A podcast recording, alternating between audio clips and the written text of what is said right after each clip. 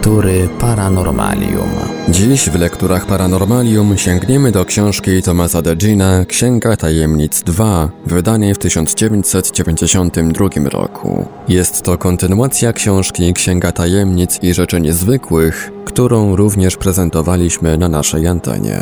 Ciekawie ujęty zbiór zagadkowych zdarzeń i rzeczy niezwykłych. Domy widma, studnia z nieznanego metalu, potwory z Akambaro, tajemnica ludzi w czerni, żywe dinozaury, nawiedzona plebania, niesamowite obiekty podwodne, elektryczny duch z Rosenheim oraz kilkadziesiąt innych niepokojących i tajemniczych faktów. Książkę na naszej antenie prezentujemy w odcinkach w całości.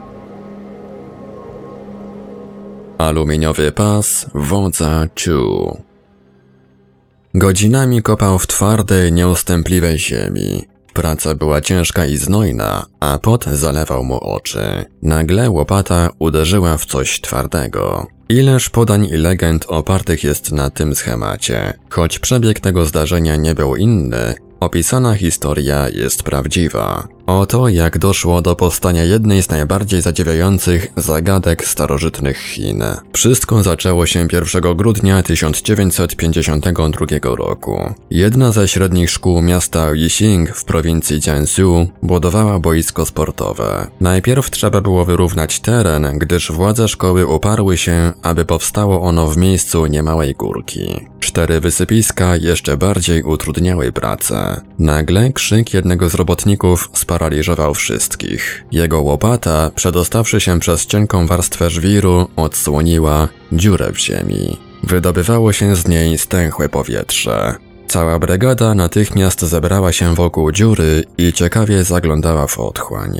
Panujące w niej ciemności pozwoliły jedynie dostrzec zarysy kilkunastu przedmiotów. Ponieważ robotnicy uważali, zupełnie słusznie, że trzeba coś zrobić, wezwano policję. Kilku stróżów prawa zeszło w głąb pieczary przez wykopany otwór. Pieczara okazała się grobowcem, a dziura jednym z najdonoślejszych odkryć archeologicznych. Miejsce zabezpieczono, wynosząc wcześniej kilka znalezionych przedmiotów, m.in. pięć naczyń porcelanowych, 11 glinianych i kilka przedmiotów ze złota. Grupa badawcza z Huadong została wezwana do przeprowadzenia całościowych badań wykopaliskowych. Okazało się, że są tam aż dwa grobowce, obydwa zbudowane w niespotykanym stylu. Składały się z komór wykonanych z cegieł w kształcie klinów. Na szczycie znajdowała się kwadratowa płyta. Cegły na podłodze ułożone były w wiodełkę. Dach przyozdabiały wyrzeźbione okręgi, wizerunki tygrysów i głowy innych zwierząt. Jeden z grobowców posiadał napis, który pozwolił naukowcom precyzyjnie określić datę jego powstania. 20 września po siedmiu latach panowania wodza Zhou. W drugim budowniczowie wyrzeźbili swoje nazwiska i tytuły. Yicao Zhu Cuao, Yang Chun, robotnik Jungpiu wykonał. Nie było żadnych wątpliwości, że odnaleziono grobowiec chińskiego wodza zwanego Chu. Wiadomo o nim, że żył w czasie panowania dynastii Qin około 265 do 420 roku naszej ery i zginął w walce z Tybetańczykami w roku 297. Daty te sprawdzono i potwierdzono, co czyni odkrycie jeszcze bardziej niesamowitym. I nie tyle chodzi tu o znalezienie grobu dawnego przywódcy, co o kilka znalezionych w nim przedmiotów. Doniosłość znaleziska koncentruje się bowiem wokół około 20 kawałków metalu, które kiedyś niewątpliwie stanowiły pas otaczający talię nieboszczyka. Chiński archeolog Luo Zongchen zapragnął poznać skład chemiczny tego pasa, a kiedy przeprowadzono odpowiednie badanie, wszyscy dosłownie zdębieli. Analiza szczątków pasa przeprowadzona na Wydziale Chemii Pobliskiego Uniwersytetu w Nanjing wykazała, iż składa się on prawie wyłącznie z aluminium. Co w tym niezwykłego? Wydawałoby się, że nic, gdyby nie fakt, że aluminium, choć tak powszechnie stosowane w obecnych czasach, w Europie wyodrębniono jako czysty metal dopiero w pierwszej połowie XIX wieku. Jeszcze następne pokolenia uważały ten pierwiastek za taką rzadkość, że próbka lekkiego, jasnego metalu pokazywana była jako jedna z atrakcji paryskiej wystawy w 1855 roku. Produkcja aluminium wymaga czegoś, o co nigdy nie podejrzewano starożytnie starożytnych, znajomości procesów elektrochemicznych. Oficjalnie otrzymanie metalicznego glinu, chemiczna nazwa pierwiastka, przypisuje się niemieckiemu chemikowi Fryderykowi Wollerowi, który swego odkrycia dokonał dopiero w 1827 roku. Odnalezienie aluminiowego paska zmusiło wielu archeologów, metalurgów i chemików zarówno w Chinach, jak i na całym świecie do postawienia pytania, czy Chińczycy wyprzedzili europejskich naukowców o ponad 1500 lat? Starożytne cywilizacje już niejednokrotnie zadziewiały lub wręcz wprawiały w zakłopotanie wszechpotężną naukę XX wieku. Osiągnięcia dawnych kultur Egiptu, Meksyku, Peru wywoływały pytania, w obliczu których współcześni naukowcy mogli jedynie bezradnie rozłożyć ręce. Czy starożytni artyści, budowniczowie, architekci znali sekrety naukowe, które ich potomkowie musieli na nowo odkrywać po wiekach? Czy przypadkiem nie należałoby, przynajmniej w pewnych wypadkach, zmienić poglądu co do znajomości techniki i technologii przez naszych praojców? Starożytne Chiny także w dużym stopniu należą do wielkich niewiadomych, a pas z Nanjing to jeszcze jeden twardy orzech do zgryzienia. Jak to zwykle bywa, po dokonaniu wielkiego odkrycia rozpoczęła się polemika nad autentycznością znaleziska. W czasopiśmie Koagu pojawił się artykuł Shana Shiinga, eksperta metalurgii z północno-wschodniego koledżu technicznego. Pisał on, że kilkoma metodami przeprowadził wiele analiz kawałka szczątków pasa, który dostał z muzeum w Nanjing. Badania wykazały, że zasadniczym składnikiem stopu było srebro, nie aluminium. Analiza innego kawałka dała podobne wyniki. Jednak trzecia próbka zdawała się być najprawdziwszym aluminium. Mimo wszystko Shen Shiying pozostał sceptykiem. Na podstawie struktury metalu nie można określić, czy wyrób powstał w czasach starożytnych. Z drugiej strony nie wygląda na produkt fabryki lat 50. Pisał w zakończeniu artykułu. Wysunął również hipotezę, że owe stopy aluminiowe powstały na początku wieku, co jednak wymagałoby potwierdzenia dalszymi badaniami. Poglądy Szyinga spotkały się z żywą reakcją polemistów, a niektórzy z nich w ogóle nie dopuszczali myśli, że pas mógł być włożony do grobowca wiele lat później przez, dajmy na to, rabusiów. Choć prawdą jest, że ktoś wcześniej, nie wiadomo dokładnie kiedy, dokonał do niego włamania. Luo Zongchen, archeolog, który uczestniczył przy odkopywaniu grobowca, natychmiast napisał ripostę.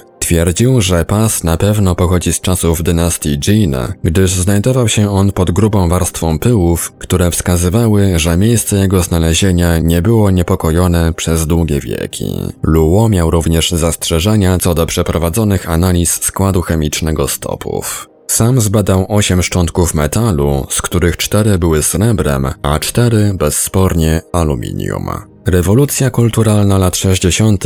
zakończyła wszelkie polemiki i zredukowała do minimum akademickie życie Chin. Całe szczęście, że do tego czasu historia aluminiowego pasa dotarła do naukowców Europy. Jednym z nich był dr Joseph Needham z Uniwersytetu w Cambridge, jeden z największych autorytetów w dziedzinie sinologii, autor monumentalnego dzieła Science and Civilization in China Nauka i cywilizacja w Chinach. Odkrycie w Nanjing zaintrygowało go na tyle, że nie wykluczył możliwości, iż starożytni Chińczycy potrafili wytapiać aluminium. Opublikowana w 1974 roku praca doktora Nidama zainspirowała innych naukowców, doktora Antoniego Butlera, doktora Christophera Glidewella i Shari Pritcharda z Wydziału Chemii Uniwersytetu w St. Andrews. Sześcioletnie badania zaowocowały kolejną szeroko dyskutowaną pracą noszącą tytuł Aluminiowe przedmioty z grobowca czasów dynastii Jin.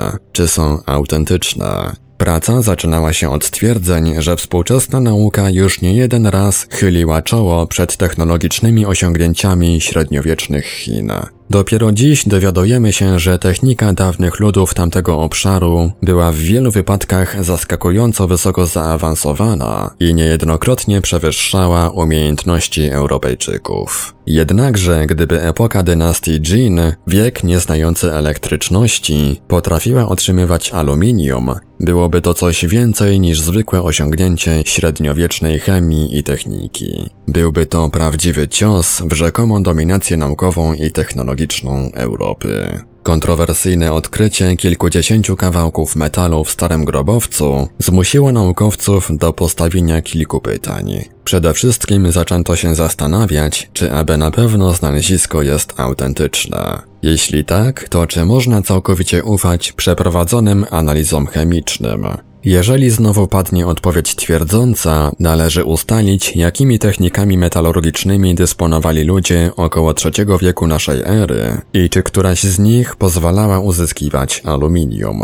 Ostatnim problemem wymagającym wyjaśnienia, stanowiącym jakby ostatnią deskę ratunku Europy, jest założenie, że Chińczycy otrzymali aluminium przypadkowo. Choć wydaje się to mało prawdopodobne, nie można takiej ewentualności wykluczyć, tym bardziej, że znaleziony pas składał się tylko po części z aluminium.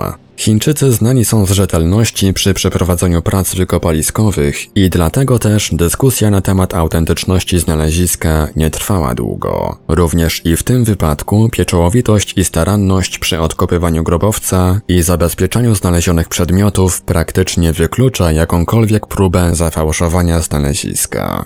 Przynajmniej takie były pierwsze odczucia. Również mało prawdopodobne wydawało się przypuszczenie, iż pas został złożony w grobie przez kogoś, kto wcześniej się do niego włamał. Niby dlaczego włamywacz miałby chcieć zmylić późniejszych archeologów i odkrywców szczątków średniowiecznego władcy Chin? Pogląd taki wydaje się niemożliwy również ze względu na nienaruszone powłoki kurzu i pyłów, które pokrywały kawałki metalu. Warstwy osiadłe w miejscu dokonania odkrycia zdawały się narastać od czasu złożenia zwłok na co wskazywała ich grubość i struktura ułożenia. Naukowcy próbowali więc ustalić, czy starożytni Chińczycy legitymowali się odpowiednim know-how umożliwiającym uzyskiwanie aluminium. Współczesne metody otrzymywania tego metalu opierają się na elektrochemii, choć kiedyś stosowano też wytapianie w piecach hutniczych w wysokich temperaturach. Badacze z Uniwersytetu St. Andrews stwierdzili, że Chińczycy w czasach dynastii Jin z pewnością posiadali dymarki umożliwiające otrzymywanie temperatur, być może dochodzących nawet do 1500 stopni Celsjusza. Temperatura topnienia aluminium wynosi 660 stopni Celsjusza, które jednak pozwalałyby, jeśli w ogóle, na uzyskiwanie tylko niewielkich ilości metalu. Wydaje się raczej pewne, że Chiny w III wieku naszej ery nie dysponowały technologią otrzymywania aluminium o takiej czystości, jaką posiadały znalezione fragmenty metalowego pasa. Po takich wnioskach nie pozostawało nic innego jak powrócić do pierwszych wątpliwości, gdyż tylko one potrafiły dać rozwiązanie frapującej zagadce.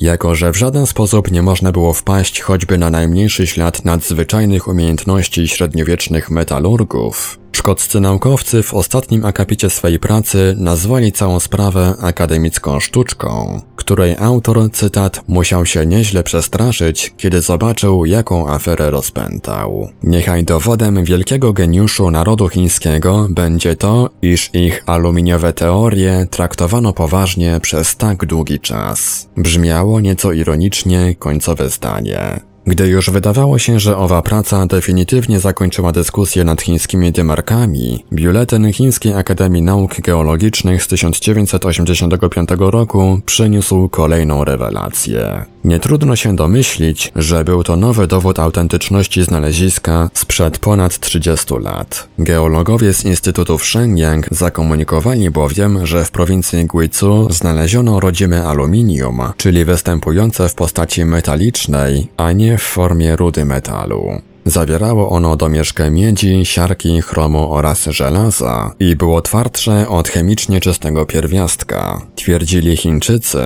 bardzo zresztą zadowoleni, że znaleźli dowód wolny od wszelkiej ingerencji człowieka. Sceptyczni Brytyjczycy nie popadli jednak w euforię z powodu najnowszego odkrycia azjatyckich kolegów. Przyznali, że znalezisko jest bardzo interesujące, tym bardziej, że na świecie odnotowano zaledwie kilka przypadków występowania rodzimego aluminium.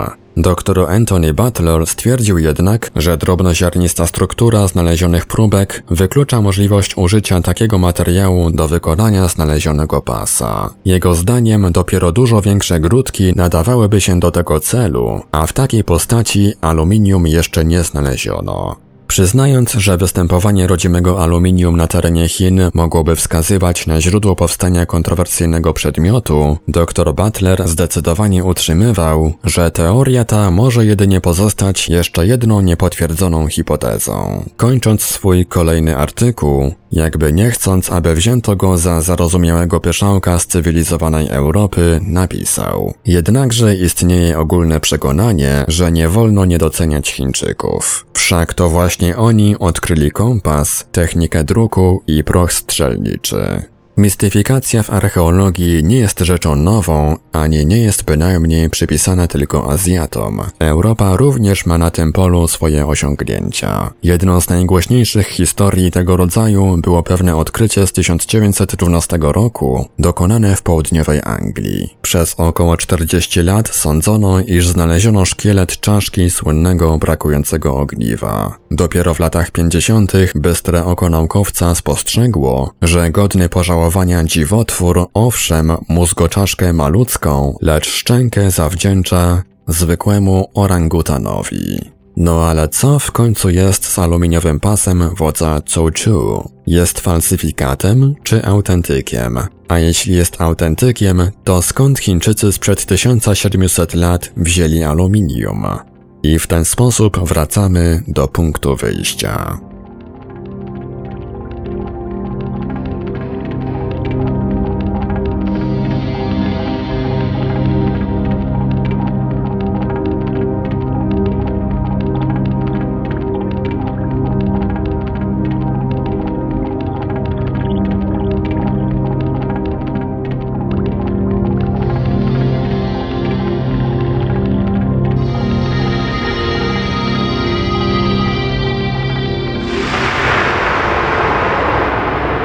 Lektury Paranormalium. Elektryczność w świecie starożytnym.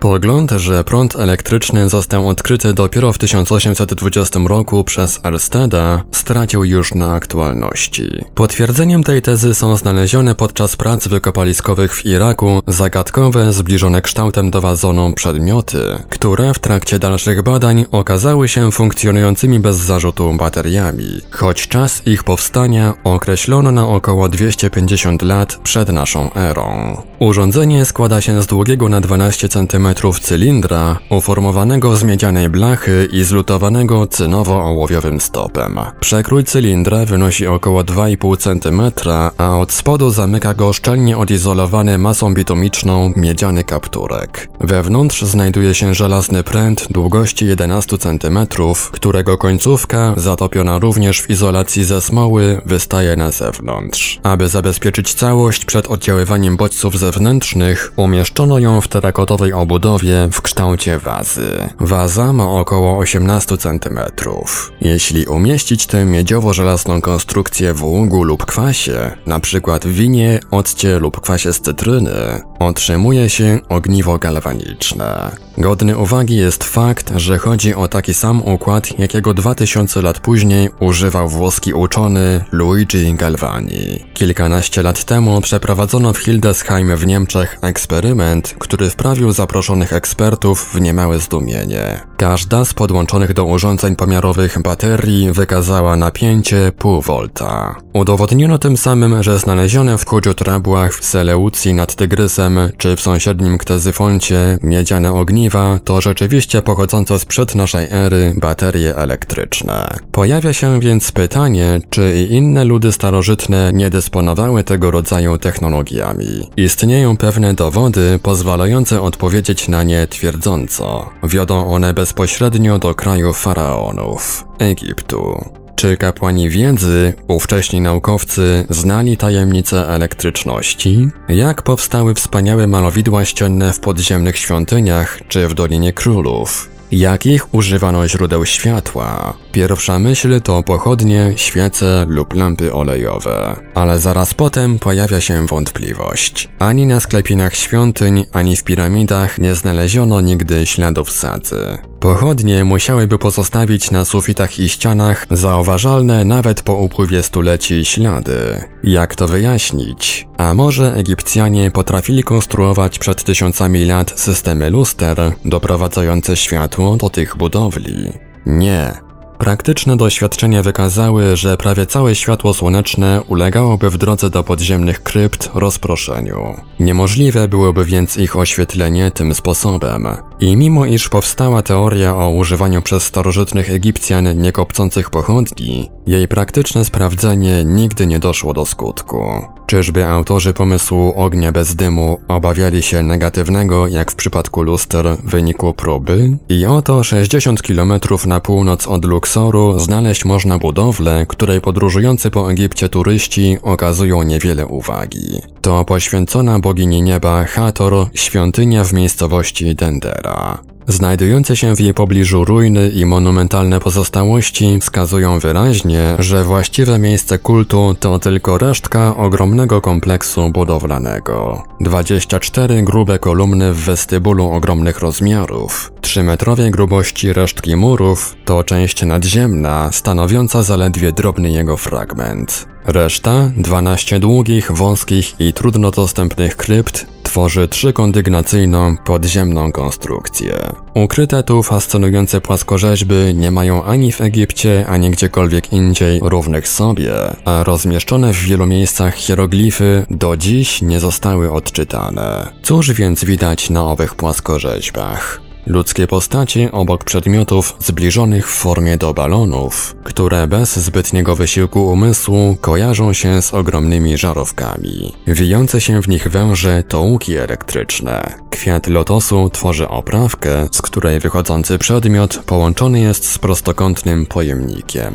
Całość opiera się na kolumnie, która każdemu technikowi skojarzy się ze współczesnym izolatorem, jakiego używa się w instalacjach wysokiego napięcia. Kolumna owa, wyposażona w wyciągnięte do góry ramiona, określana jest słowem jed, co oznacza stabilność, ciągłość, trwałość. Czyż nie należy szukać prawdziwego znaczenia owej mistycznej podpory w sensie tego słowa? A owa wykuta w kamieniu ogromna biblioteka, gdzie informacje zakodowane są w znanym tylko wysoko postawionym kapłanom języku po to, by ukryć ich wiedzę? Czy to tylko miejsce kultu? Wszak piramida Cheopsa okazuje się być w większej mierze siedzibą wiedzy niż grobem faraona. Aby odpowiedzieć na te pytania, warto sięgnąć również do innych kultur. W jednej z indyjskich ksiąg mądrości, Kumbatwaba Agatsjonumi, Znaleźć można opis wykonania ogniwa wytwarzającego prąd. Po umieszczeniu w glinianym dzbanie, który wody nie przepuści, kawałka miedzi czystej, przez jego ku górze skierowany otwór dodać należy siarczanu miedziowego, takoż witriolu, błękitnego jako kark pawia. Potem dzban trocinami wypełnić i na górze blok cynkowy żywym srebrem natarty położyć. Z tego połączenia powstanie siła, która zwie się mitra, a światło z połączenia miedzi i cynku powstałe również zwie się mitra.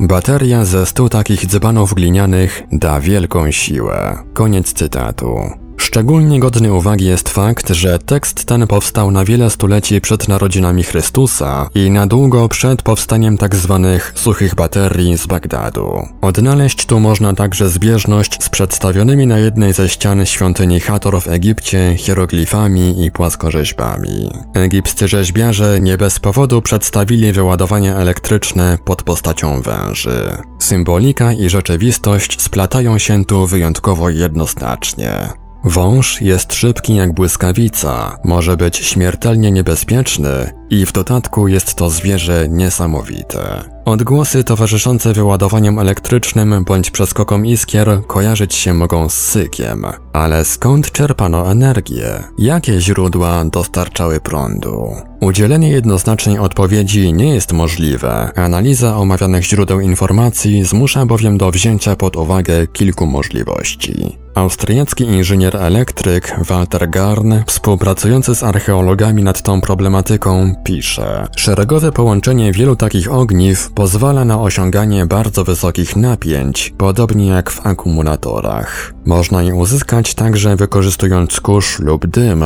choć zjawiska takie uważane są dzisiaj za niepożądane i raczej się je zwalcza, wykorzystując uziemione taśmy miedziowe. To można jednak, odwracając cały proces, wykorzystywać tego typu efekty do wytwarzania wysokich napięć. Małym kosztem zrobi to również maszyna elektrostatyczna, pracująca przy wykorzystaniu energii wody. Wysokie napięcia dają się wytworzyć również chemicznie. Trudno zresztą znać wszystkie sposoby powstawania prądu. Wystarczy choćby wspomnieć drętwę, rybę porażającą swoją ofiarę tysiącami voltów. Koniec cytatu. Aby jednak wyjść poza teoretyczne rozważania, Garn skonstruował dwa działające modele żarówek, wzorując się dokładnie na instrukcji ze świątyni Hathor.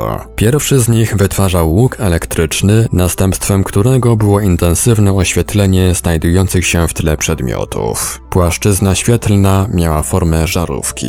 Drugi, bardziej interesujący model to szklana gruszka o długości około 40 cm i średnicy 12 cm w najgrubszym miejscu. Na jednym końcu znajduje się wtopiona za pomocą żywicy płytkowa elektroda, drugi, spiczasty koniec, również zalany jest żywicą. Dołączony do żarówki wąż jest szczelnie zamknięty przed dopływem powietrza. Działanie tego modelu było już wielokrotnie prezentowane publicznie.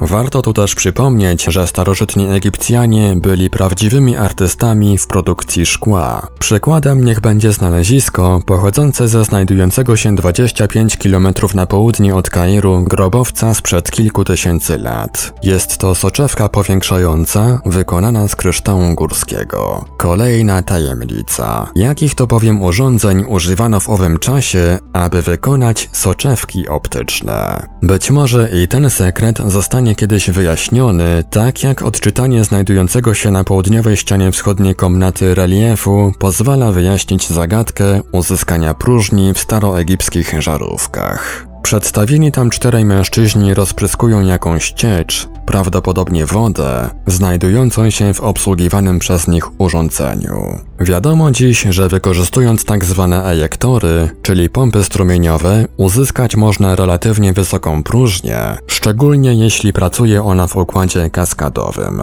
Przy ciśnieniu 40 mm słup rtęci panującym wewnątrz szklanej gruszki z wprowadzonymi tam dwoma kawałkami metalu, już przy bardzo niskich napięciach pojawia się świetlna nitka, łącząca obie metalowe części.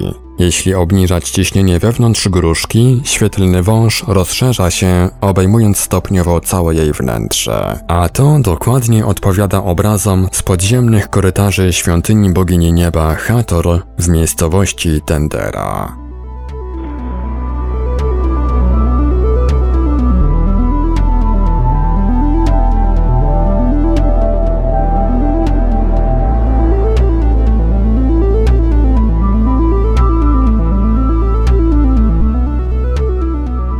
W Radiu Paranormalium zaprezentowaliśmy fragment książki Tomasa Degina Księga Tajemnic 2. Dalszy ciąg w kolejnym odcinku Lektur Paranormalium. Archiwalne odcinki Lektur Paranormalium znajdziesz do pobrania w archiwum naszego radia na stronie www.paranormalium.pl.